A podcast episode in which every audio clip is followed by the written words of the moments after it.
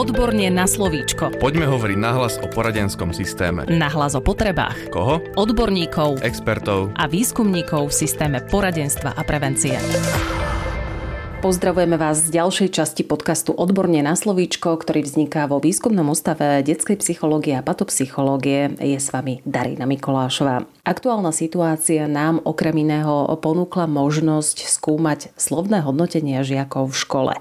Dozvieme sa aj to, ako slovné hodnotenia vnímajú žiaci aj rodičia, a to práve v dnešnom podcaste. Dnešným našim hostom je Estera Köverová, výskumná pracovníčka Výskumného ústavu detskej psychológie a patopsychológie psychológie. Vítajte, dobrý deň. Dobrý deň. Témou výskumu, ktorý bol realizovaný ešte v oktobri minulého roka, a to v rámci národného projektu Usmerňovanie pre prax aktivity 1C, bolo slovné hodnotenie, takisto intenzita jeho využitia a jeho obsah a taktiež aj to, ako je slovné hodnotenie vnímané rodičmi.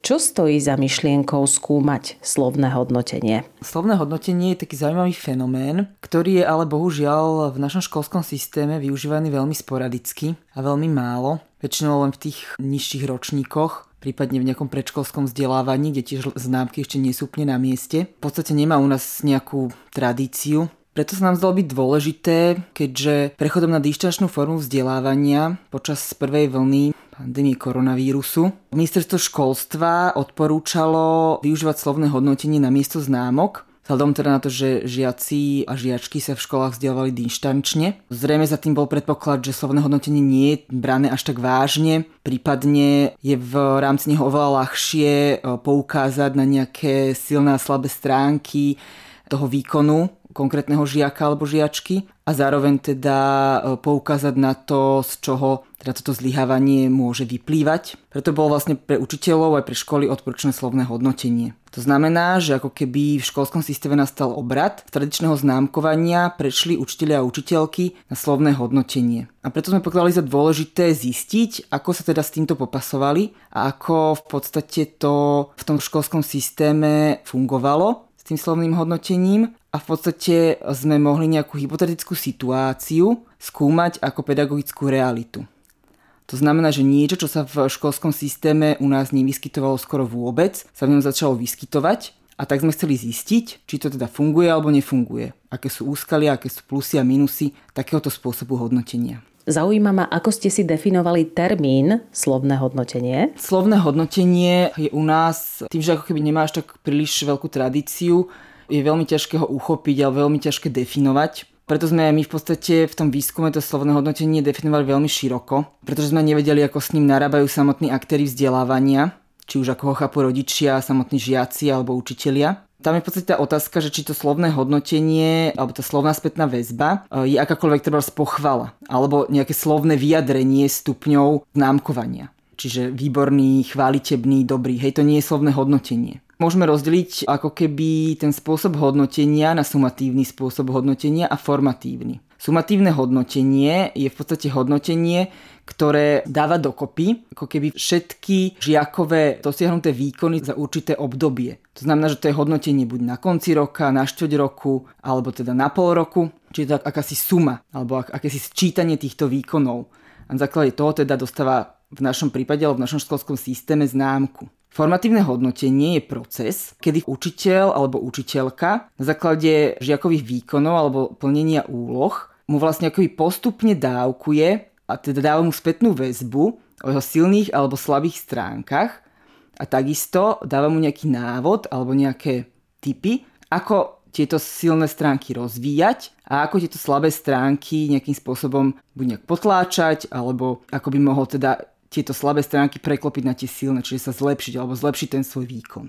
Čiže môžeme rozdielovať sumatívne a formatívne hodnotenie a takisto slovnú spätnú väzbu alebo teda slovné hodnotenie a známkovanie alebo klasifikáciu. Čiže slovná spätná väzba je jasné vyjadrenie slovami opísanie žiakovho výkonu, opísanie toho, v čom zlyháva a v čom je ten žiak dobrý a zároveň by teda toto slovné hodnotenie alebo toto slovná spätná väzba mala byť konštruktívna, čiže mala by ako keby obsahovať aj nejaký spôsob alebo návod na to, ako môže tento svoj výkon žiak, konkrétny žiak alebo žiačka zlepšiť. Známkovanie alebo klasifikácia je vlastne klasické získanie známky, či už je to známka formou čísla alebo známka formou slova. Je to v podstate určitá kategória, do ktorej ten žiak spadá na základe toho, aký výkon podá. Výhodou slovného hodnotenia, alebo teda slovnej spätnej väzby, výhodou myslím to, čo má pozitívny vplyv na proces učenia, je to, že podrobne informuje o žiakových silných a slabých stránkach, alebo o plusoch a mínusoch jeho výkonu. A takisto obsahuje informáciu o tom, ako to zmeniť, alebo ako tento výkon zlepšiť. Známka v podstate túto informáciu neobsahuje. Známka iba hovorí, že žiak dosiahol alebo nedosiahol určitý stupeň.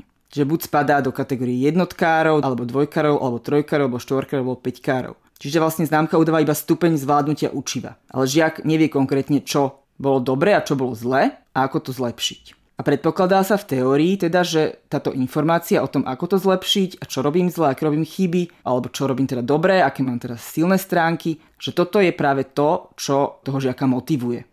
Kdežto obyčajná známka, ktorá je v podstate bezobsažná, ja viem iba, že som teda dosiahol alebo nedosiahol určitú úroveň, tak tá je teda menej motivujúca podľa teórie. A akým spôsobom ste sa rozhodli túto tému skúmať? Asi to nebolo jednoduché, predpokladám. No, keďže sme chceli túto tému skúmať, vyvinuli sme určitú metódu, ktorou bol teda 64 položkový dotazník pre rodičov a žiakov na prvom a druhom stupni. Tí prvostupniari vyplňali dotazník za asistencie rodičov, tí starší teda sami. A teda časťami tohto dotazníka boli sociodemografické údaje, čiže vek, pohlavie, bydlisko, či teda žiak alebo žiačka má alebo nemá špeciálne výchovno-vzdelávacie potreby a takisto stupeň základnej školy. Druhá časť dotazníka bola vlastne určená pre rodičov, tá tretia časť bola určená ich deťom. Tá teda rodičovská časť sa venovala tomu, akým spôsobom boli ich deti alebo ich dieťa hodnotené v priebehu posledných troch mesiacov Zároveň zisťovali preferenciu spôsobu hodnotenia, to znamená, že či rodičia preferujú skôr slovné hodnotenie alebo známkovanie, alebo kombináciu. A ako vnímajú informačnú a motivačnú funkciu slovného hodnotenia. Posledná časť tohto dotazníka bola teda pre deti, alebo vyplňali ju deti, alebo teda deti za asistencie rodičov. A tam sa opäť zistovala preferencia u detí, čiže či deti preferujú slovné hodnotenie alebo známkovanie, prípadne kombináciu či rozumejú slovnému hodnoteniu a aké emócie sa im spájajú so slovným hodnotením. Takisto, že čo vnímajú, že čo je obsahom toho slovného hodnotenia. Takisto rodičia potom mali tam nejaké otvorné otázky, ktoré sa týkali negatív a pozitív slovného hodnotenia. Takisto aj žiaci. Vzorku tvorilo 296 rodičov a 309 detí. 12% detí malo špeciálne výchovno-vzdelávacie potreby a najväčšie percento rodičov pochádzalo z obce a malo vysokoškolské vzdelanie. Zber dát sme uskutočnili od júna do septembra najmä z dôvodu, že vlastne v júni končí školský rok a v podstate ako keby mohli rodičia aj žiaci a žiačky nahliadnúť na uplynulý školský rok a ako teda v ňom to slovné hodnotenie fungovalo mohli to teda nejakým spôsobom komplexne zhodnotiť. Čo ukázali výsledky? Čo bolo najčastejším obsahom slovného hodnotenia žiakov? Čiže v prvom rade sme sa zamerali na analýzu toho, čo vnímali ako súčasť slovného hodnotenia či už rodičia alebo ich deti. Čiže čo bolo podľa nich obsahom toho slovného hodnotenia. Najviac sa vyskytovalo, že obsahom slovného hodnotenia boli informácie o zvládnutí učiva. To, čo sa najmenej v slovných hodnoteniach vyskytovalo, bola informácia o tom, ako zlepšiť svoj výkon čo teda je ako keby dosť veľký nedostatok toho slovného hodnotenia, pretože v tej teórii toho formatívneho hodnotenia je práve toto jednou z tých najdôležitejších častí toho slovného hodnotenia, keď žiak alebo žiačka nielen vie, čo robí nesprávne, ale vie aj ako to teda napraviť, vie aj ako teda sa zlepšiť, ako zlepšiť ten svoj výkon. Ako vnímajú obsah slovného hodnotenia rodičia a ako naopak žiaci? Zaujíma ma, či sa zhodujú ich pohľady, alebo sú skôr naopak odlišné. Čo sa týka obsahu slovného hodnotenia, tak čo bolo také zaujímavé bolo, že aj napriek tomu, že teda rodičia aj deti hovorili o tom istom slovnom hodnotení, tak vnímali trocha inak každý z nich e, ten obsah toho slovného hodnotenia. Rodičia teda vnímali, že tým obsahom toho slovného hodnotenia bolo to zvládnutie učiva alebo záujem dieťaťa. Čiže podľa nich bol obsahom ako keby nejaký stupeň toho zvládnutia učiva, čo teda možno prirovnať k známke, alebo teda to, ako je to dieťa motivované ten výkon porať. Naopak deti, deti vnímali ako obsah slovného hodnotenia najmä čo a ako zlepšiť. Čiže vnímali ako obsah slovného hodnotenia, čo v ich výkone je nedostatočné, aby im bolo povedané, čo v ich výkone je nedostatočné a teda ako je možné tento výkon zlepšiť. Opäť, pokiaľ sa teda pýtali otvorenou otázkou na pozitíva slovného hodnotenia, tak u detí tieto pozitíva boli, že sa dozvedeli prostredníctvom slovného hodnotenia to, aké robia chyby a ako ich zlepšiť. Kdežto rodičia považovali za pozitíva slovného hodnotenia informácie o výkone svojho dieťaťa. Vzhľadom na to, že títo respondenti, tie deti boli deti rodičov, ktorí vyplňali tieto dotazníky, tak je zaujímavé, že teda napriek tomu, že hodnotili to isté slovné hodnotenie, každý ten respondent, hej, to isté slovné hodnotenie, ktoré dostalo to dieťa, tak ho vnímali ako keby úplne odlišne.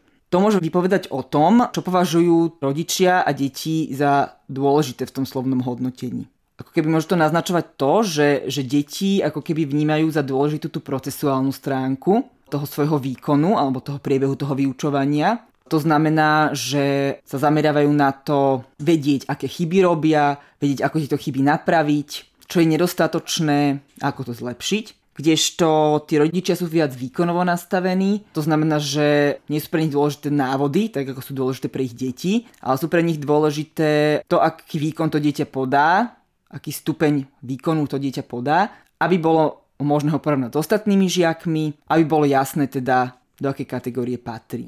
Či je dobrý alebo zlý žiak. To je dôležité pre rodičov. A ako sa rodičia stavajú k hodnoteniu svojich detí? Ktorú formu hodnotenia preferujú? To, čo sa ešte vo výskume ukázalo ako zaujímavé, bolo porovnanie rodičov, žiakov a žiačok na prvom a na druhom stupni. Kdežto rodičia na prvom stupni boli oveľa viac naklonení tomu slovnému hodnoteniu ako rodičia žiakov na druhom stupni. My to v podstate vysvetľujeme tak, že buď sú viac v kontakte, alebo sú viac zvyknutí na tento typ hodnotenia. Keďže ako som už v úvode povedala, tak predpokladáme, že to slovné hodnotenie sa viacej vyskytuje v tých nižších ročníkoch, lebo tam keby tá vážnosť tých známok nie je až taká dôležitá. Alebo teda rodičia na druhom stupni, pre nich je ako keby dôležitejší ten výkon, alebo teda to, aby ten výkon bol nejakým spôsobom ohodnotený nejakým stupňom nejakým levelom, ktorý to dieťa splňa. A to najmä z dôvodu blížaceho sa prechodu na strednú školu, kedy vlastne súčasťou príjmacích prohovorov na strednej školy je často aj teda priemer známok zo základnej školy. Čiže tam je keby dôležitejšie to známkovanie a je tam vlastne dôležitejšie to, aby ten žiak bol teda ohodnotený nejakým stupňom, aby bolo jasné, že aký výkon podal.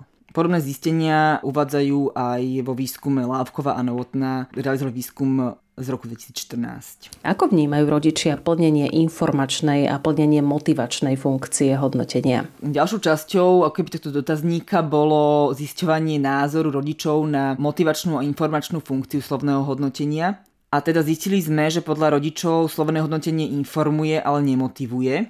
Informačná funkcia je samozrejme jednou z podstatných funkcií, ak nie esenciálnych, slovného hodnotenia takže akoby podstatou slovného hodnotenia, čiže je jasné, že slovné hodnotenie informuje. Čo je však zaujímavé, je, že rodičia vo veľkej miere uvádzali, že motivujú podľa nich oveľa viac k výkonu skôr známky.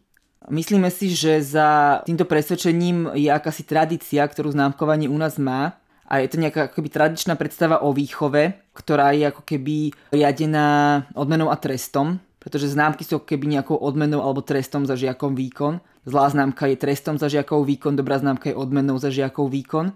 Čiže vlastne rodičia tvrdili, že sa prostredníctvom slovného hodnotenia dozvedajú niečo nové o výkone ich dieťaťa, alebo že slovné hodnotenie lepšie informuje ako známky o výkone dieťaťa.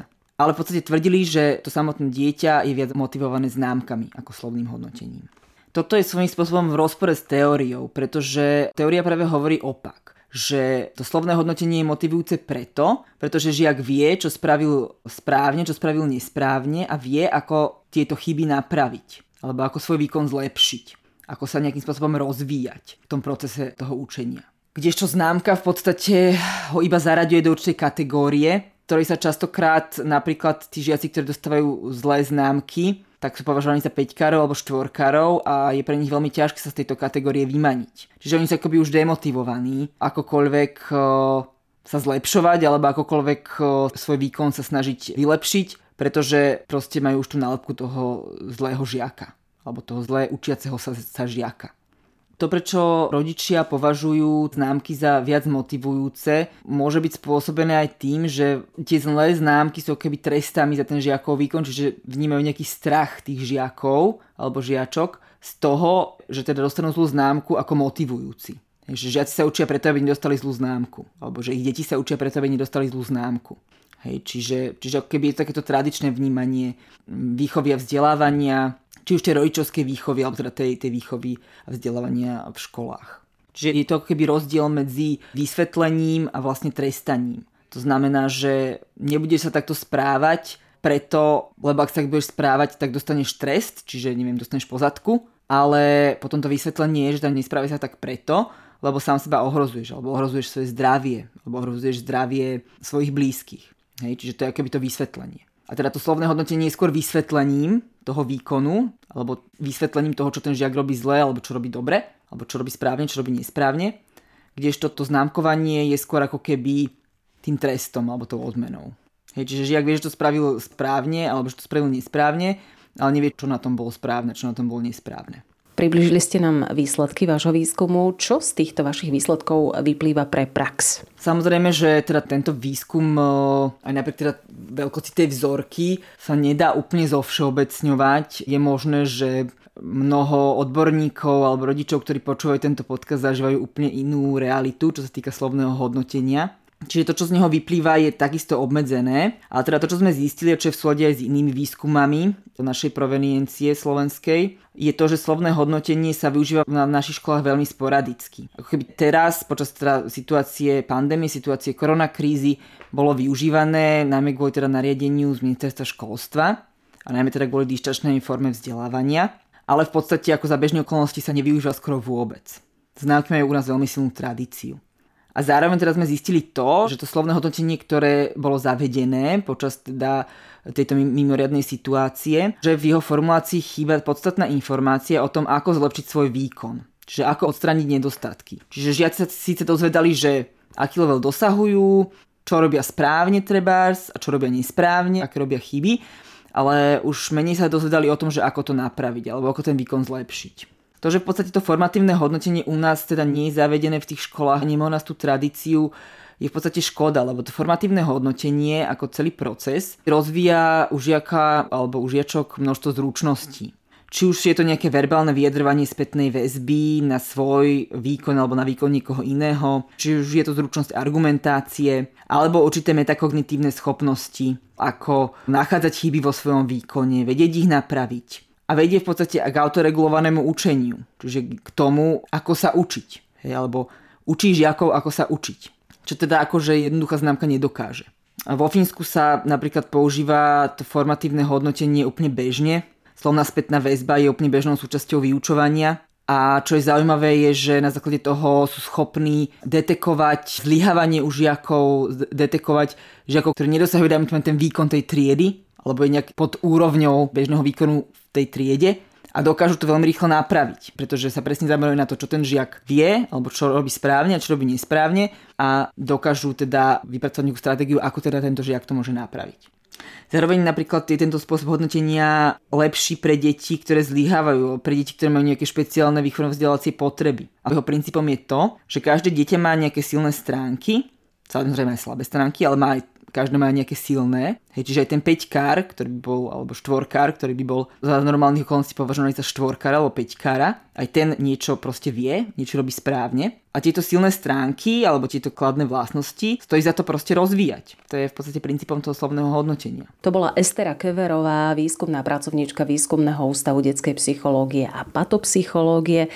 A to bol dnešný podcast Odborne na slovíčko. Ak máte akékoľvek otázky, môžete nás kontaktovať. Výskumný ústav detskej psychológie a patopsychológie nájdete aj na stránke www.woodpap.sk. Takisto sme na Facebooku Výskumného ústavu detskej psychológie a patopsychológie a môžete nám písať aj na odborne zavináč woodpub.sk. Tešíme sa na vás opäť na budúcu stredu. Podcast Odborne na slovíčko sa realizuje vďaka podpore z Európskeho sociálneho fondu a Európskeho fondu regionálneho rozvoja v rámci operačného programu Ľudské zdroje. Odborne na slovíčko.